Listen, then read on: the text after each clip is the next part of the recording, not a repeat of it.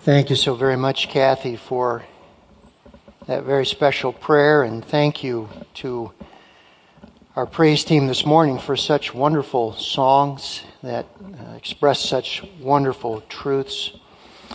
I particularly am thankful for the last one, yet not Christ, but I, and we'll, yet not I, but Christ, and we'll talk about that in our message today. So, thank you so very much. Well, when I was pastoring in Lower Michigan, uh, I used to participate in a live local uh, call in TV program called Ask the Pastor. And it was made up of a panel of pastors from the West Michigan area. I'll never forget one day a lady called in saying she had been resaved after backsliding from the Lord. And she said, When I was saved before, I could speak in tongues. But now that I'm saved the second time, she said, I cannot speak in tongues. And so she asked, Does this mean that I'm not really saved? And I just have to tell you that my heart really sank for that dear lady. She thought assurance of salvation comes from speaking in tongues and how totally false that is. The assurance of our salvation comes from the Word of God, the witness of the Holy Spirit, and the evidence that your life has been changed by the Lord Jesus Christ. That's how you know that you are saved. And then she thought that salvation is temporary. Uh, she said she once had it, then she lost it, and now she had it again. And you think about that. God's salvation is supposed to bring us a sense of peace with Him. Romans 5 1. Uh, therefore, being justified by faith, we have peace with God. And yet, here she was, filled with anxiety about a relationship with God. And then salvation is supposed to bring assurance. Romans 8 1. There is therefore now no condemnation to those who are in Christ Jesus but she was very confused about where she stood with the Lord. I just want to say, look what false and misguided teaching does.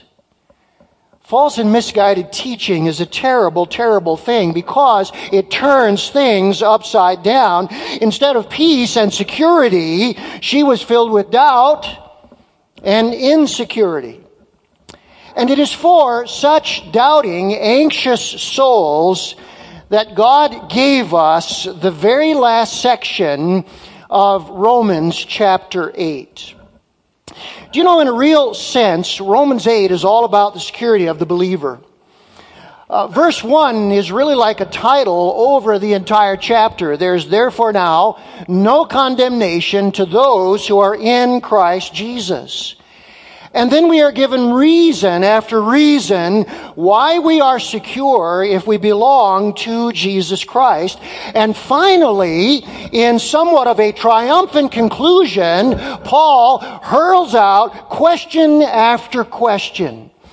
He invites, challenges us, almost defies anyone to deny the security that a believer in Jesus Christ has.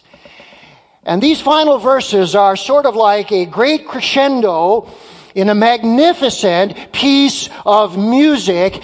They almost overwhelm us in the majesty of the finale of Romans chapter 8.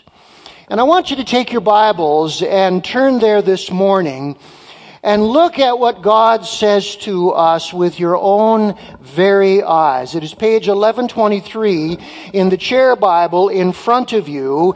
And Paul has a number of questions for us that can be uh, summarized in three great guarantees for all who truly belong to Christ by faith in his name. And so let's just take a moment, shall we, and let's pray, and then we'll begin to look at them one by one. Lord, as Kathy said this morning in her prayer, this is so important. We want to understand your word accurately because you desire us to know that we have peace with you. You want us to know whether salvation is a temporary thing that somehow is fragile and can be lost, or is it a permanent thing that once you have truly given it to us is ours for now and for eternity. And what a great assurance this gives us that as we were just singing, it is not I, but it is Christ who keeps me. Teach us now these glorious truths from this great, majestic finale to this majestic chapter 8. And we'll thank you for Jesus' wonderful sake. Amen. Now let's notice, first of all, as we look at verses 31 and 32, Paul tells us that no one can successfully oppose us. Look at verse 31. What then shall we say to these things? If God is for us, who can be against us? He who did not spare his own son, but gave him up for us all, how will he not also with him graciously give us all things? Now, to each one of these guarantees, there are two answers to this question, why? And the first reason why God, no one can oppose us, is God is on the believer's side. This opening question, what shall we say to these things, invites us all to come to a conclusion. And these things refers to all of the assurances that are given to us so far. It includes everything from chapter 5 all the way to the end of chapter 8. And when we consider all that God has done for us, well, what's the conclusion that we come to? If God is for us, no one can be against us. By the way, isn't that a summary of the entire gospel? that in the Lord Jesus Christ, God is for us. And because that is true, no foe can ultimately be against us. Now, obviously, this does not mean that no one can try to oppose us. Satan does everything that he can to cause our faith to fall. The world is constantly tempting us to join its God defying ways. But these enemies, according to the Bible here, cannot successfully overthrow our faith. And the reason for that is God is on our side. And we've seen that already. He's answering the prayers of the Holy Spirit that infallibly lead us into the ultimate will of God. He is causing all things to work together for our eternal good. And so no one can defeat us if Almighty God of the universe is on our side. Pastor Kent Hughes, who used to pastor uh, so wonderfully down in Wheaton, Illinois, has said about this, we are always being led to victory in Christ. Think about that this morning. We are always being led to victory in Christ. Now, if we wonder that this morning and we say, is that really true? Am I always and inevitably being led to victory in Christ? Well, let me share with you a parallel passage in which Paul says something really very, very similar. 2 Corinthians 2.14. And notice what he says. But thanks be to God who always leads us in Christ's triumphal procession and through us spreads the aroma of the knowledge of Him in every place. Now, let me ask you how much are we being led in Christ's triumphal procession? What's the word? Always. Always. And who are we giving thanks to for always leading us in this triumphal procession that Christ is leading? Who are we giving the thanks to? To God. As we just sang, not I, but Christ. Now, what's amazing about the imagery here is the imagery is of an ancient triumphal procession. Here is a ancient mural of one of these processions by a king of Assyria. And here's what would happen. Conquered enemies would be uh, marched in a procession from their conquered territory all the way to uh, the, the king's territory. And when they arrived, they would be forced to kneel down before the king, and then the king would step on their neck with his foot. It was an image of total, abject defeat by a superior power. That's the imagery here of being led in Christ's conquering processional. So this is what Jesus then has done for every believer. He has conquered and he will conquer every foe. And we may be momentarily defeated in our Christian experience, but evil will never ultimately prevail over us. Now, you know what we can do this morning? We can personalize these words. We can put our name in what is said here if we know the Savior and belong to Him. I can read these verses. God is for Brian Oberg. And if you know Christ today and belong to Him, you can put your name here. God is for, and then put your name there. It is because of what God has done for you in the Lord Jesus Christ. Now, notice in verse 32, somebody might ask this question well, what about God? How do we know that He won't turn against us? What assurance do we have that He will stay with us to the end? Are there any limits as to what God will do for us? And the answers to those speculations are the second why in verse 32. God will give to us all that we need. Look at it. He who did not spare his own son, but gave him up for us all, how will he not also with him graciously give us all things? Now, you can see here that the argument is from the greater to the lesser. God has already given to us the best that He has to offer. And I want you to notice in verse 32 the terms that are used to magnify God's gift to us in Christ. Look at them. God gave His own Son, unique and eternal Son of God. He did not spare Him, He held nothing back.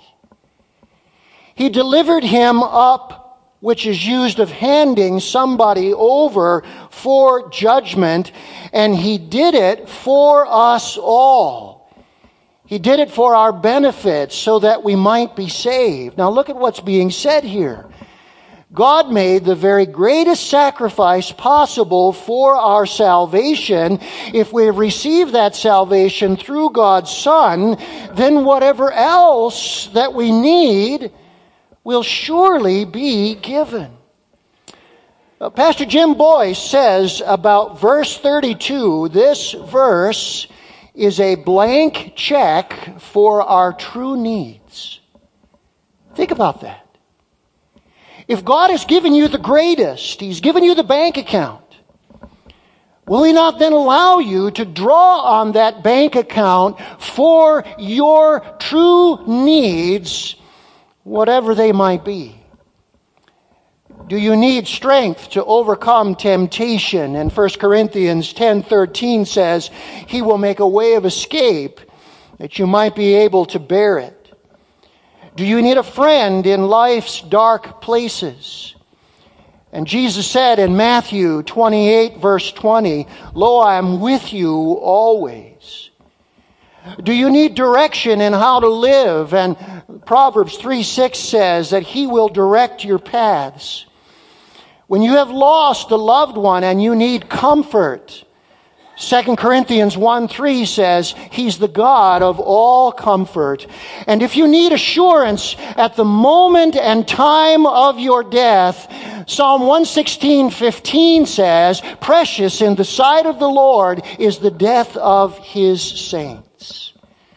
God will give us all we need because he's given us the greatest he could give in his son. Now, somebody in response to that might say, okay, all right, I, I, I believe this. No external foe can oppose us. But what about ourselves? Can't we fail because of our own tendency to sin? And I think all of us know that there are some who think this way. If we sin great enough, somehow that will cause us to lose our salvation. And so Paul gives to us another great declaration. He says, No one can successfully accuse us. And I want you to notice, again, there are two reasons why no one can successfully bring an accusation against us. Number one, God has irreversibly justified us. Look at verse 33. Who shall bring any charge against God's elect? It is God who does what? Justifies us. Now, to think that sin can cause a loss of our salvation is to totally misunderstand what justification is. The question of verse 33 focuses upon the judgment at the last time as the future tense shows. Verse 33 says, Who shall bring any charge against God's elect? So Paul is talking about the great final judgment. And he is telling us that God has already rendered the verdict way ahead of that final judgment for those who are in Christ. Now, clearly, we understand the idea is not that anyone cannot find anything against us. Our own conscience has many things it could find that we are guilty of. But the point here is this the only one who counts will not condemn us. It is God who has justified us. Through Christ's death, He declares the sinner not guilty and He bestows a righteous standing. And that verdict is rendered at the moment of our conversion, but it is a permanent verdict that will take us all the way to the final judgment at the end of time. You know, as I think about this, we could compare it to our legal system. We have a little out here in our legal system that if an attorney does not like the verdict that has been declared by a judge or a court, that attorney can appeal that verdict.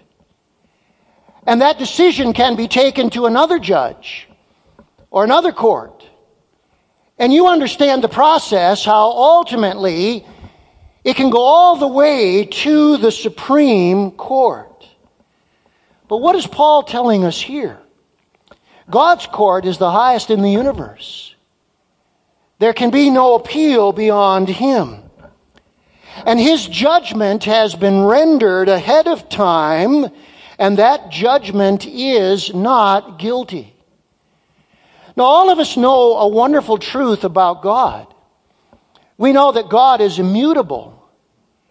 That means He is unchanging.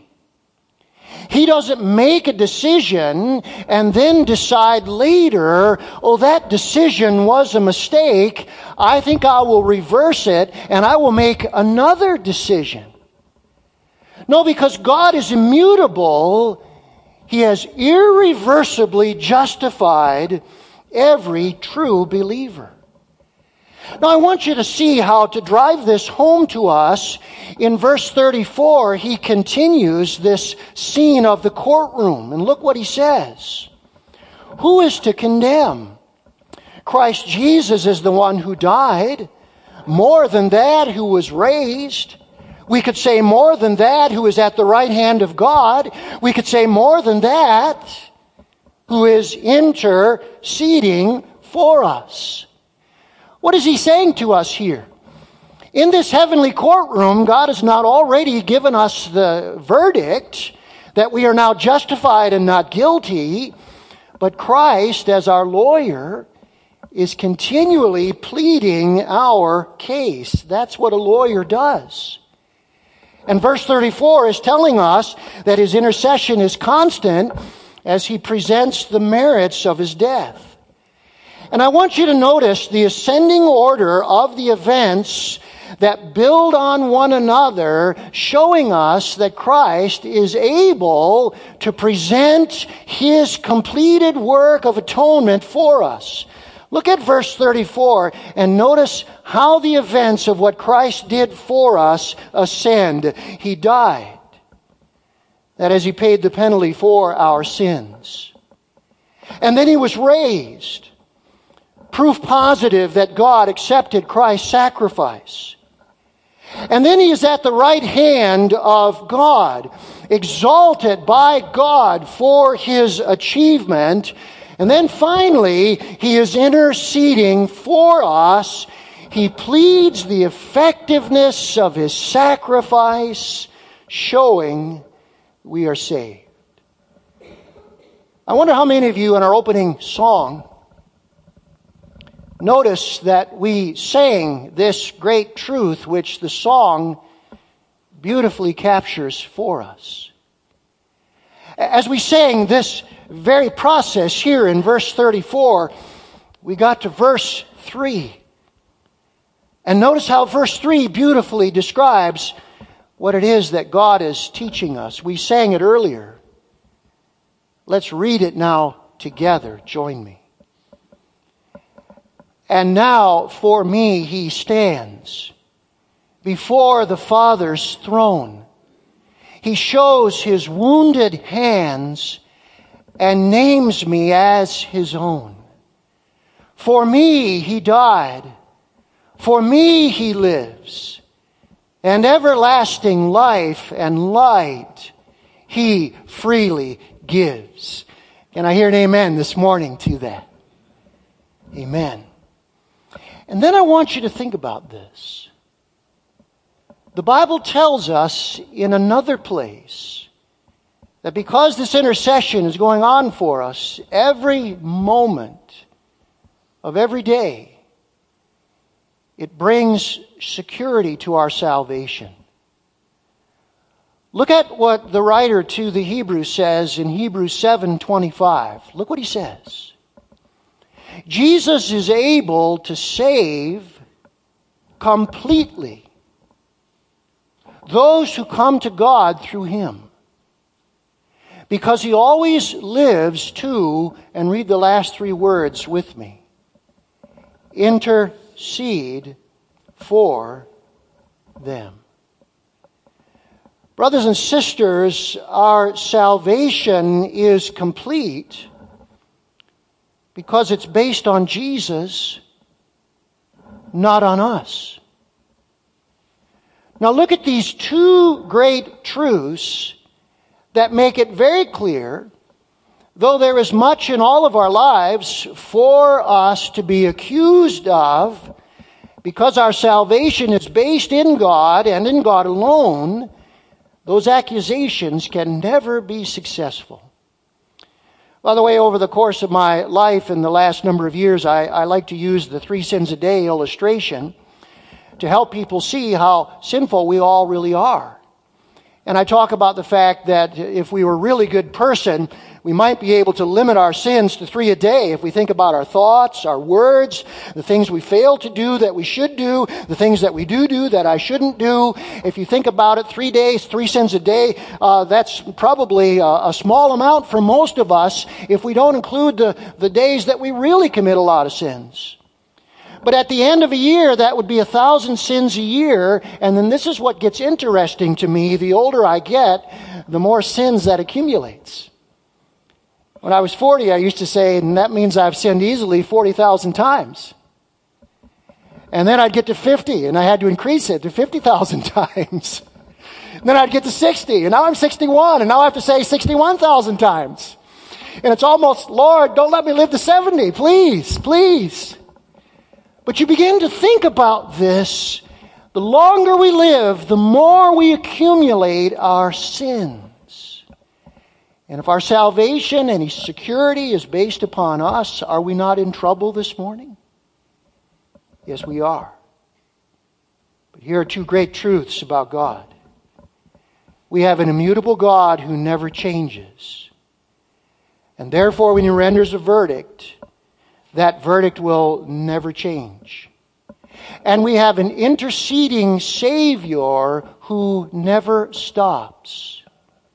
So that even the sins I will yet commit in my decade of my 60s have already been paid for, and Jesus is already interceding, pleading the merits of his death and resurrection for those sins.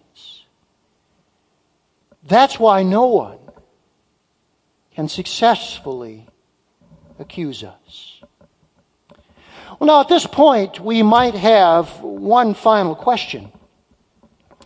Somebody might raise their hand and say, well, what about hard circumstances? Do they not cause us to question God's love for us? I'll never forget a young woman coming to me saying to me, I'm mad at God. Well, why are you mad at God? Because my mother has cancer and God has not healed her. And I'm mad at God. Does He really love and care? And when we would come with a thought like that, what the Apostle Paul says to us is we must understand that we are secure because no one can successfully separate us. Now, notice the two answers he gives. Number one, we are super conquerors. Look at verse 35. Who shall separate us from the love of Christ? Notice how he begins this section by asking the question and then he will use the word separate again later and answer it himself and say nothing will separate us. So he asks the question and then he answers it. And then look at all these hard things. Shall tribulation or distress or persecution or famine or nakedness or danger or sword? As it is written, for your sake we are being killed all the day long. We are regarded as sheep to be slaughtered. No, he says. In all these things we are more than conquerors through him who loved us. These verses are describing every conceivable hardship, including death. And he says, in all these things we are more than conquerors. Now, in our English Bibles, we have three words that are used to translate one word. The word in the original language is actually hyper conquerors. And there is some suggestion that the Apostle Paul may have taken two words, conquerors and hyper, and put them together to make a new word that helps us to understand how secure we are. It is a heightened form of the verb that means to prevail completely. That's what a more than conqueror is. It is somebody that, com- that prevails completely. And we say, what does that actually mean? Well, did you notice how verse 38 starts? For. That tells us that 38 and 39 are an explanation of more than conquerors in verse 37. So if we wonder, what does it mean to be a hyper conqueror? What does it mean to prevail completely? Paul does not leave that to our own understanding. He tells us, and if we were to summarize it, this is what we could say. Believers win in every situation. It's as though Paul gets to the end of this great, magnificent symphony and he decides, I'm going to let it all out. If he were at the organ, he would pull out all of the stops and he mentions everything he can possibly think of. Let's look at it. Look at verse 38. For I am sure that neither death nor life, let's stop right there. Death, the great separator, and life with all of its hardships. Nor angels, rulers, or powers. That would be Satan and all of his demons nor things that are present, nor things to come. That would be all the circumstances that we face now or we face in the future. Nor height, nor depth. Anything in the boundaries of space and time itself and then, if we wonder, is there anything else outside of that? Verse 39, he says, not anything in all creation will be able to separate us from the love of Christ, love of God, which is in Christ Jesus our Lord. Do you know that expression, anything else in all creation, is literally any created thing? Any created thing, he says, will not be able to separate us from the love of God in Christ Jesus our Lord. Let me ask you a question Does any created thing include you? What would be our answer? Well, I think we all believe that God is the creator who has created us. So, does any created thing include me? And the answer is, of course. And we say, How can this be? You mean I cannot walk away from my faith? Listen to me carefully. You may be able to walk away from your faith temporarily. But if you are a true, genuine, real believer, you cannot walk away from your faith permanently. And you say, why? Because any created thing includes you. And since you are included in the catch all phrase, in case we would say there's got to be something else outside of all the things that he lists that could separate us from our faith, he says, I want you to understand this is comprehensive, any created thing. And that includes you. And in the Christian life, there are times of backsliding. In fact, isn't all sin a backsliding time? Of course it is. All sin is a lack of faith. All sin is a turning away from what God would have for us at that moment. And yet God's salvation is so certain for those he has brought into his family and saved that all backsliding is a temporary turning, not an eternal. Let me show you this morning how the Bible teaches this in other places. Look with me at Jude 24 and 25, and I want to ask you a few questions after I read it, and you answer the questions with me.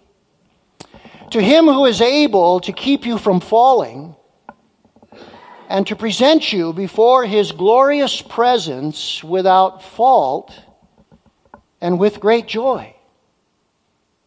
To the only God, our Savior, be glory, majesty, power, and authority through Jesus Christ our Lord, before all ages, now and forevermore. And I can't say the last word without asking you to join me. Let's say it together. Amen. Now, here are the questions, and you answer them with me. Who is keeping us according to these verses? It's the only God, our Savior, isn't it? He is the one keeping us. how will he ultimately present him to ourselves? Without what? Fault. Whose power and authority assures this? Well, it is Jesus Christ our Lord. And when does this keeping happen? Not just simply forevermore, but when? Now. Look at this. He is able to keep us from falling, not just off in the distant future, but now. And what is the effect that this has upon us? It is with what kind of joy? Great joy. Great joy. You see, this is the security that the real believer has in Christ. If you know anything about classical music, you know that Beethoven's Fifth Symphony is considered to be the most majestic symphony of them all in terms of its finale. It builds and builds with a loudness towards the end that draws you into it. And finally, when the climactic thing is over, your breath is taken away from you as you are caught up in this wonderful, wonderful symbol of praise. And that's what Paul does here for us. He draws us to the end in this wonderful chapter of Romans chapter 8. And he says, No one can successfully oppose us. No one can successfully accuse us. No one can successfully separate us. And as we are drawn into this majestic music with him, we're drawn to wonderful praise and acknowledgement of the great salvation that is ours in Jesus Christ.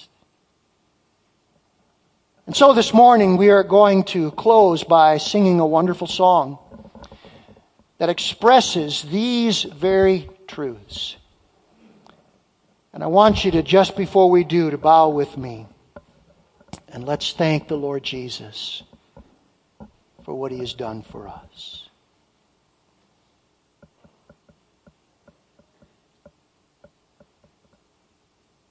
Father, today,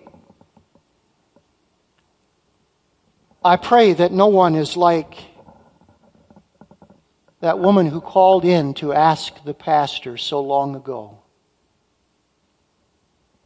Confused about how we know that we are truly saved. Anxious about, am I a member of the family of God? Is there peace between me and the Heavenly Father? Am I sure there is no condemnation for me because I am in Christ Jesus? I pray that anyone today doubting those things would come to the foot of the cross, would express their need, their awareness of their sinfulness, would cast themselves upon the love, mercy, and grace of the one who died and rose for them. would repent and turn from their own way and place their trust in the living Savior. And I pray that by the authority of the Word of God, the inner witness of the Holy Spirit, the evidence of an ongoing transformed life, that they would know they have been brought from death to life. And then, Father, I, I pray today for that believer who's struggling with some difficult experience. And maybe God seems far away. Maybe the pain and confusion is causing them to wonder Is God really at work in my life? Is He working out a marvelous plan? Someday, when it's all completed, will I understand more and praise Him in eternal glory? I pray, Lord, that that struggling believer would base their confidence, their trust in the Word of God. Lord, if we get our theology from our circumstances, there'll be many days we have no idea if you truly love us. But when we get our theology from the Word of God, what you have revealed, we know without a shadow of a doubt. You love us completely. You are for us. And we can trust you. Bring encouragement, Father. Bring comfort. Bring peace. Bring patience, endurance, steadfastness, that we might love you and trust you, obey you, and follow you until Jesus wonderfully appears. And in a moment, in the twinkling of an eye, we are made like him. For all eternity, we will fellowship in his presence as his blood brought children. Now we thank you for Jesus' sake. Amen.